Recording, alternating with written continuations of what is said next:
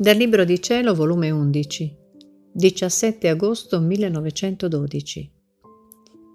Il pensiero di se stesso impicciolisce l'anima.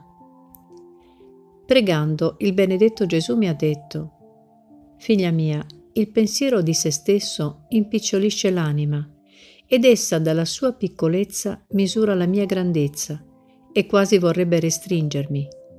Invece chi non pensa a se stesso, pensando a me si ingrandisce nella mia immensità e mi rende l'onore a me dovuto.